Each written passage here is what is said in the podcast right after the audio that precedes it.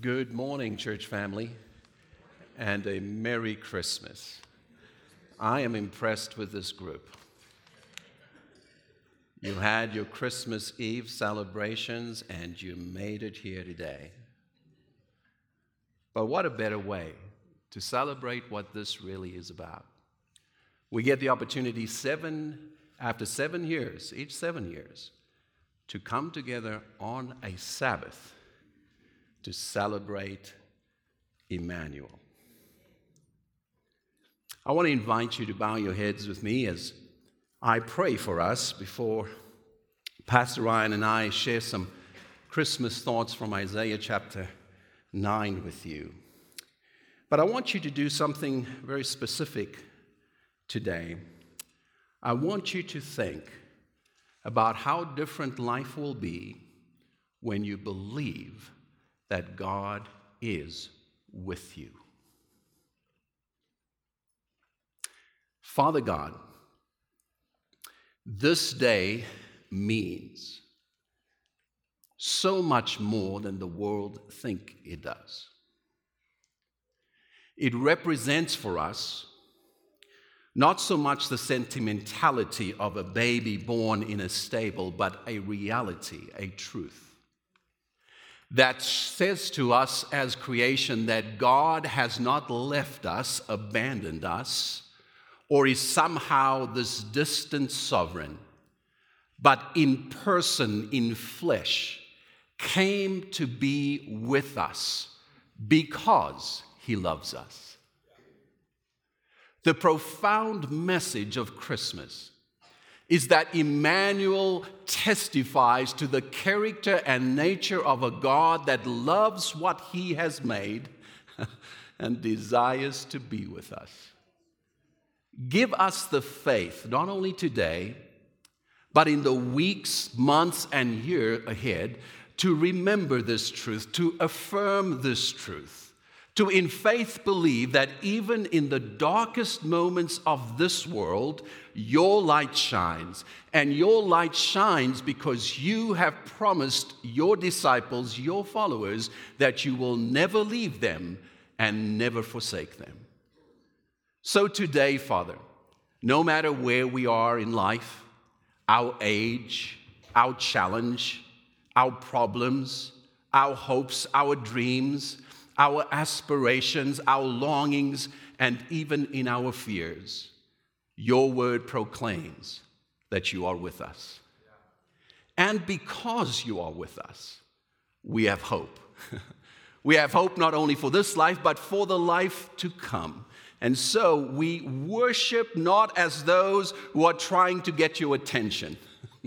We don't worship as those who have to, have to do a whole bunch of stuff for a God who has already shown us through Emmanuel, Christ's presence, that he longs to be with us. We, in faith, say thank you. May you now take these simple thoughts and profoundly speak in simplicity and understanding to our hearts and to our minds. May our minds not only be transformed by your truth, but may our lives reflect in willful obedience the ways in which you call us to live. May your grace abound. May your peace be upon this world today. And may we be reminded that Jesus makes all the difference. Amen. Why don't you just turn to the person next to you and say, Merry Christmas? Would you do that?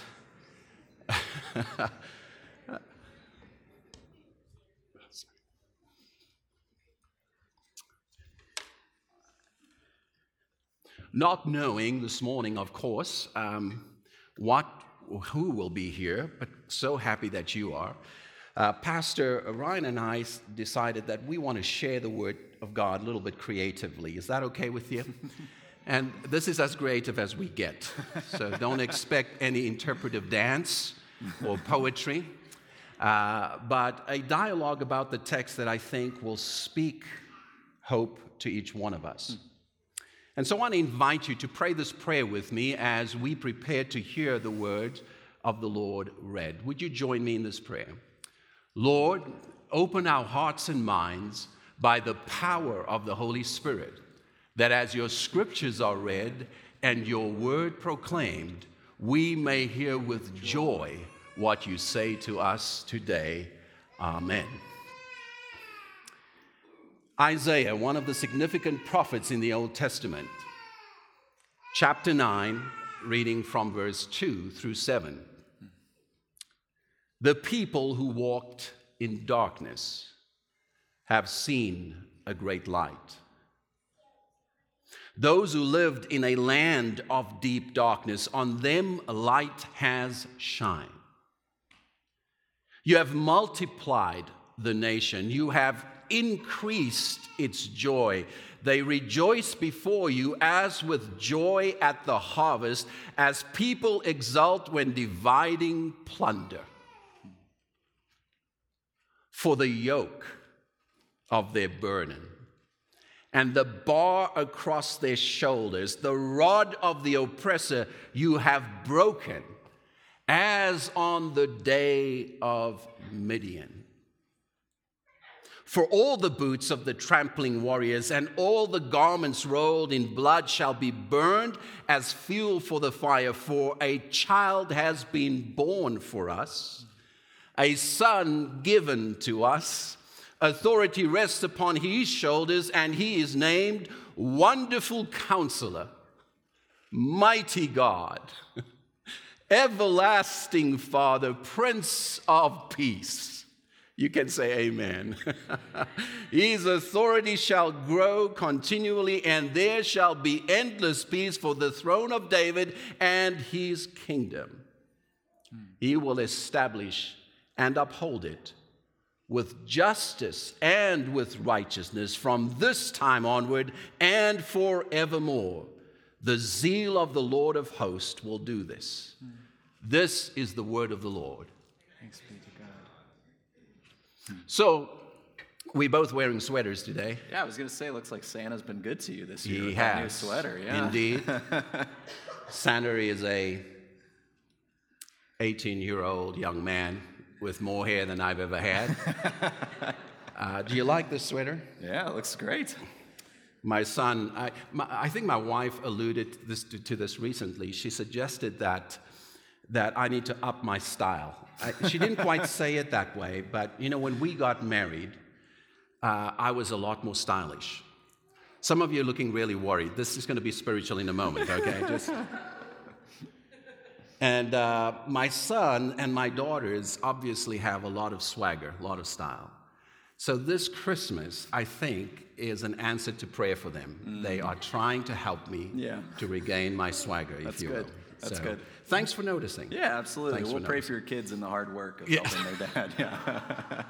the way we want to talk about Isaiah 9 is through some questions, reflections, and then maybe speak about what this text might mean for you today.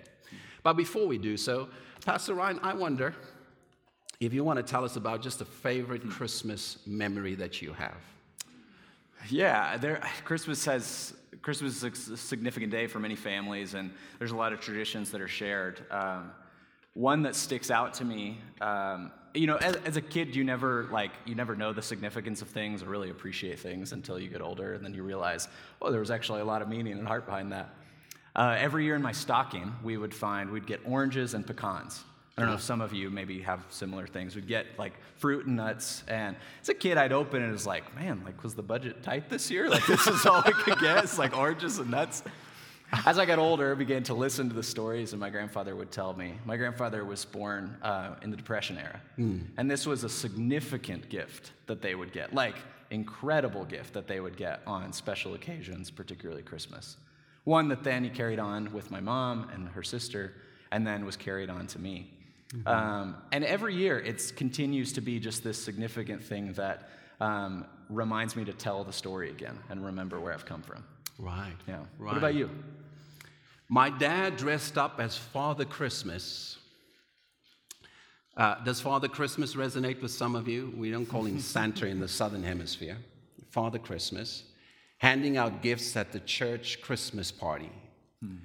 My dad was a very serious person, very serious.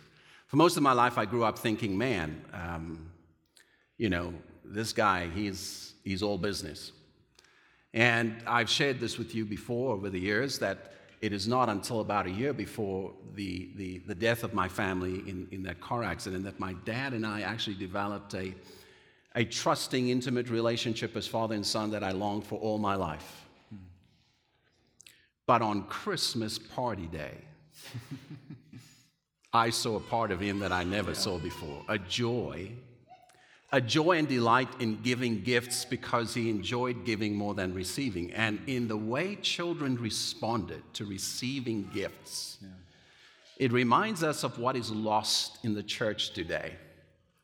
The text speaks about joy multiplied, hmm. as on when, when, when Israel celebrated a successful harvest. Yeah.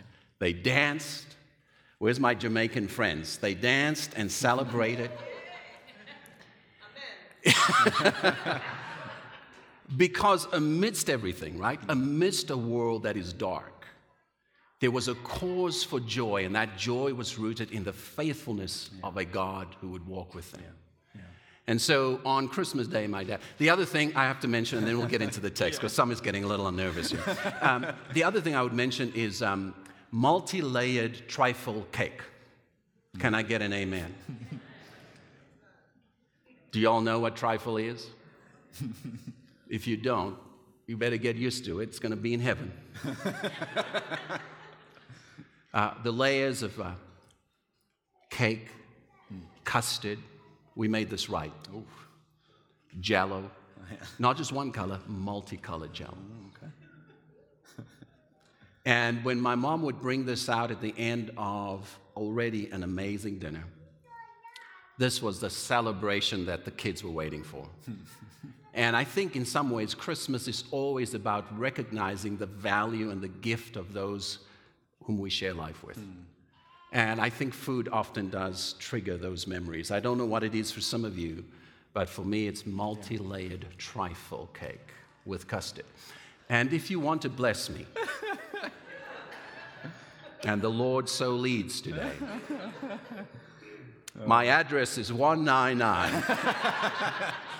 oh. Anyway, let's yeah, get into yeah. the text. Well, yeah, that's. I mean, maybe we should we should play with the text a little bit today. right. I got a question for you. We were Pastor Stu and I were reflecting on this text this week, and Isaiah is such a such an incredible book. Um, one that we sometimes maybe dive into with, a, with maybe more confidence than we should at times. this book that is incredibly accessible at times, but also feels incredibly intimidating. Um, as we talk a lot here at Skyview about uh, the power of text within a certain time and place. Um, these words were written in a particular context, framework, history. Uh, and so maybe just set the, the, set the scene for us a little bit. Isaiah 9 um, starts in kind of the beginning of the text. It's the early stages uh, of where Israel would go. But what's yeah. going on in the life of Israel at the moment? Yeah, I, I think uh, just before I answer that, one of, one of the key things about studying the Bible well into preaching well is to ask what it meant then uh, before you answer the question what it might mean for us today. Hmm. So oftentimes we interpret the scripture based upon kind of our wishes, wants, feelings, experiences, as opposed to starting perhaps in a more contextual, honest place. Mm. And the honest place of Isaiah 9 is that the people of God have lost their way. Now, they've lost their way for two reasons. One, they were refusing to act with justice and righteousness in relation to the people that God had given them care for. They were oppressing the poor, they were failing to love one another and serve each other as they ought to. And they were refusing to honor the one true God by practicing idolatry. And because they did this, the scripture says they were walking in darkness. But the second thing the scripture says, they were living in a land of darkness. Now, if you know the Bible well, you know that God liberated the people from Egyptian slavery so that they might inherit what? The promised land. A land flowing with milk and honey. But here in Isaiah, we see that things had gotten off track because their kings had made alliances with other kings refused to trust that God would be with them as He was. And now they find themselves in this place where they are almost returning to Egypt. You know what the biggest temptation is for those of us who've experienced the liberating hope of God in our life? We live in a world of diminished interest in religion. We live in a world of secularized thought that suggests religion doesn't play a significant role. But for those of us who have come to discern the hope of God, sometimes the biggest temptation is to go back to that which we knew, even if it wasn't good for us, hmm. as opposed to trusting God for the promise and the hope that He has for us. And so, this kind of let's go back to Egypt mentality has created this kind of place they find themselves in. Two things define the people despair. They were looking at their situation. Assyria had destroyed the northern kingdom. By now, Israel had been split into two kingdoms the southern kingdom called Israel, the northern kingdom called, uh, called uh, Judah. Judah had a capital of Samaria. Assyria had destroyed and conquered the northern kingdom and now was taking Judah's best into captivity. So when the scripture says this is a land of darkness, these people who once understood, tasted liberation by the mighty hand of God, was finding themselves back there. The second thing that we have, I think that defines kind of the, the way the people are at, is they yearn for liberation. Yeah. Now, some of you that are here who have come from countries in which the word liberation is not just metaphoric in church. We don't just speak about liberation as kind of the symbolic act of God. Some people who have been enslaved, some people who have lived in fear. This scripture will resonate with you because what is happening here is that people are longing to be set free from that which binds them, that which holds them. And so I think we enter Christmas Day honestly when we learn to acknowledge that we too live in a dark world sometimes. Yeah. And that sometimes the darkness is closer than we want to acknowledge. Yeah. Sometimes the darkness in our life is on account of our own willful disobedience. Mm.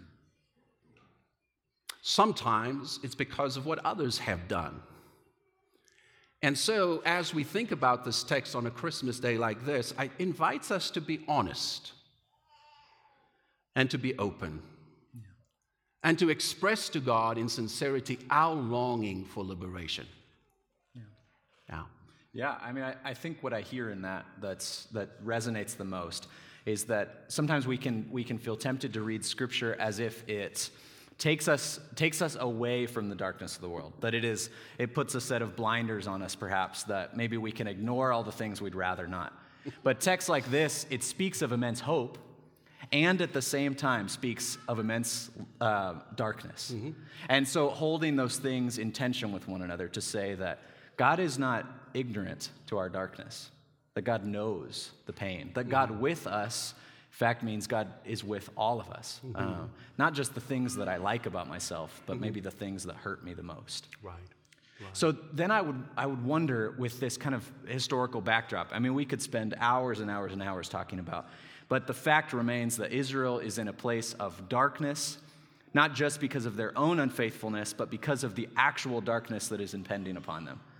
What is then Isaiah's prophecy do for them? What is it trying to speak to? Is it uh, sometimes maybe we have to discern not what it's what we wish it was speaking to, but what is it?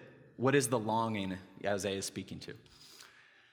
The longing uh, is perhaps best described in the one phrase, the word that is quoted early in Isaiah, which is Emmanuel.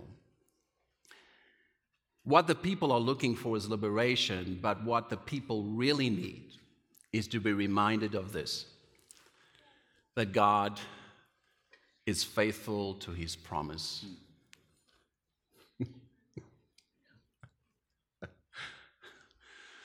there's no call for response in this text as much as just the acknowledgement that the light is even present in the darkness. Why do you think that's hard to remember? Because we don't treat each other that way. When we fail one another, we tend to turn our backs on each other. When someone doesn't live up to their commitment, we tend to walk away. when we get hurt, we don't want to receive or give love. But God enters into kind of this covenant with the people, almost like a marriage, where He is constantly showing them what faithfulness looks like, even when they are not. I think the reason why we don't believe God is with us is because we just don't think God wants to be with us. And one of the reasons we struggle with that is when we live in ways that says to God, we choose darkness over light. We choose our own kings over the true king. We choose our way over the way of God. And the message of this text is speaking to the people in this way. It's requiring them, as one commentator said, to wear bifocals. Now, does anybody wear bifocals? Don't raise your hand. Um, I went and had my eyes tested three weeks ago, and uh, I had a great time with the optometrist. like, I always feel like it's a test you have to win, right? Like, so instead of being honest about what my eyesight is, I'm trying to get everything right. That's kind of my mentality. and it's probably in my best interest to be honest so that I get the right prescription. Yeah. But after she did the test, she looked at me and she asked me these words Do you wear bifocals? And I was, I was, I don't know, I don't know what the word is. Offended. Offended. Yeah. she said, You need them. I said, No, it's okay. I take my glasses off what I want to read. and I'm going to push against bifocals as long as possible. But here's what bifocals do, right? They allow you to see two things near and far. And what the text requires us to do is to see two things honestly. One, the darkness that is around and sometimes even within. Yeah. But second, the God who comes into the darkness. Christianity is never about escapism. It is never about escapism but it is always about Emmanuel and light that comes into dark places. Yeah. Thanks be to God. Yeah, it sounds like light requires courage. Mm-hmm. Requires courage in that there's things that I want to be revealed, but there's also things I'd rather not be mm-hmm. revealed. Maybe because I don't want I don't want to be honest about maybe the unfaithfulness in my own life or I lack the faith to believe that God can actually transform that place in my life. Absolutely. So this text speaks, it has a number of beautiful, beautiful images that speak to a lot of number of things. But the main one that sticks out to us today, I think for Christmas Day, says the people who have walked in darkness have seen a great light. Mm-hmm. So tell me about this light that mm. Isaiah speaks of. Yeah, there's this wonderful opening to John's gospel that mimics Genesis, right? Uh, the, you know, the, the word became flesh. And this is one of my favorite texts. This is what it says John 1 4 and 5. It says, In him was life. Do you know this one? And the life was the light of all mankind. And then these words The light shines in the darkness. And I want you to hear the power of this. I get goosebumps even as I just think about it. And the darkness has not overcome it. Come on, man. Yeah. Thanks be to God. Hmm. The first, I think the first uh, response uh, to, to, to what this light is, this light is Christ. This light is the Emmanuel hope, the Jesus who comes and fulfills what we can't. If you try to save yourself, right, based upon religious rules and adherence and paying your tithes, really want you to do all those things as a pastor. That doesn't save you. If you want to overcome, uh, you know, immoral ways of life, if you want to become more generous, if you want to live for God, uh, you know, all those things don't save you when you do them. The only thing that saves you is the gracious gift of God in Christ. That said, such grace res- requires a response. We don't live the same way when we receive the costly grace of God we allow God's light to shine not only in our world, but on us. And so when we welcome Jesus at Christmas time, we're welcoming a light that that will not only be about others, but it is first and foremost about you and I. A light that shines um, the truth of God upon our own hearts and intentions and motives. A light that shines upon the sin, the bondage, the shortcomings. And here's what I want to say about the light the light is not intended to embarrass us or to make us feel that God's not interested. In fact, the light is intended to show us just how much God loves us because it is in loving us that He wishes to save us from that which brings darkness. I think the second thing that I would say about the light is the light is present in dark places. The church that is going to follow Jesus is not going to have an attitude of closing its doors and being afraid. Fear produces poor Christians.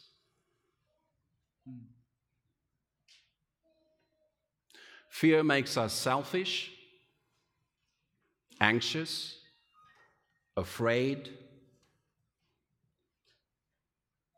Instead, the light that shines in us, according to Jesus in Matthew chapter 5 in the Sermon of the Mount, we should never hide. And the church that chooses to hold the light to itself is like the customer who goes to Home Depot, stands in the light department. I love that department. The light and lamp department, I love it. But I'm sure the owner of Home Depot would say to us the point is not that those lamps stay in our warehouse. We'd like them to go home with you. We'd like you to take them to your office. Put them where they can make a difference. And so, as much as the light shines on us and we can, in grace, come and confess those areas of our life that sometimes we hide from God, we don't want people to know, we all have them. The darkness that we don't want other people to know. The invitation is allow the light of God to shine on even those places. Could this be the year that God liberates you from some things that you have struggled with for many, many years? Mm. Could it be that the hope of God wants to reach into your life and, and address some of the past hurts and pains and bring hope? But could it also be that God wants you to live as a witness of hope in life? If we cannot live with hope, what are we telling the world we possess? If we're, if, we're far, if we're not less anxious than the world, less depressed in, in, in terms of who we are as Christians, if, we, if we're not embodying, embodying hope, what witness do we have? And um, I think that's all I should say. Yeah, I mean, I think what, what sticks out most as we mm-hmm. reflect on one of our last questions is that it's, it's easy to look at these kind of things and say, well, like, that's, that's a great thought. However, life, life is just too dark right now. Mm-hmm. And I think reading texts like Isaiah remind me that this hope in the light speaks amidst conquest, destruction. Like all that would come after Isaiah, we would read this text and say this is foolhardy for them to profess that the light has come that if they only knew all that was to come before them. And so we read it, and it's easy to feel confused. Yet, I think what's found in there is this faith to believe that even when it feels most dark, that the light is perhaps already at work where we don't see it. Yeah. And so in my own life, the, as we were um, responding at the beginning of the service, I'm thinking about my home, my family, my work, my community, places where I, I would like to be seeking light. If I was honest with myself, I would say it just feels pretty dark. Mm-hmm. And so texts like this invite me to say in faith that God, I believe you're already at work there. Absolutely. Uh, in that broken family relationship that I have. Maybe the person that I feel like I can't call today, um, but I wish I could. That maybe God's already at work there. Mm-hmm. So I, I just close maybe with, with this question Where's, where's the hope in days like this? I mean, we've alluded to it a number of times, but if you could concisely just say, what is, what is Emmanuel? How does it give us hope? Uh, the hope of the text is simply this that God is with us irrespective of where we find ourselves today. And the challenge of the text is to believe it. The challenge is to believe that Emmanuel is all that Isaiah proclaims. By the way, biblical scholars think that Isaiah thought the Emmanuel he describes here would be uh, Hezekiah, the king that would follow King Ahaz. We read this as the fulfillment of Jesus, which it is, but at the time they were just hoping for a king that was better than Ahaz. Yeah. And we know today that that king has come. As good as David was, as good as Hezekiah was, no one, no one has the power, the wisdom, and the ability as King Christ, Jesus. Yeah. And today we are fortunate that we can read this text and see that God always was committed to sending Jesus. Hmm. so as we finish, and all God's people says, Amen. no amens, okay. They're just enjoying what you're saying so much, dude. I'm going to go with that. Yeah. Go with that. Uh, we want you to respond to this final song in a, in a way. You don't have to, but we have these. Um, I think these are cookie sheets, are they? Yeah, there's Stu didn't trust that the candles could stay on the tablecloth. I said it was fine, but I said I trust him. I just don't trust some of you. So we have uh, we have the candles on these cookie sheets for a reason. In the singing of the next songs, um, we want to invite you, as an act of faith, to respond to lighting one of these candles. Um, perhaps in a way saying, God, there is some things in my life that I need your light to shine on. Uh, there's some things that I, I'm burdened by, some things that I am struggling with. Some people I need to learn how to love. Some people I need to learn how to forgive.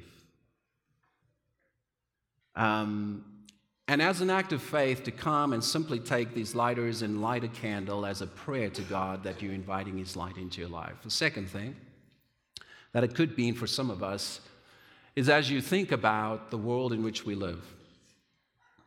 And maybe at times you feel overwhelmed by the darkness you see. Maybe you're just kind of going, I don't know why men, humankind seem bent on war and conflict.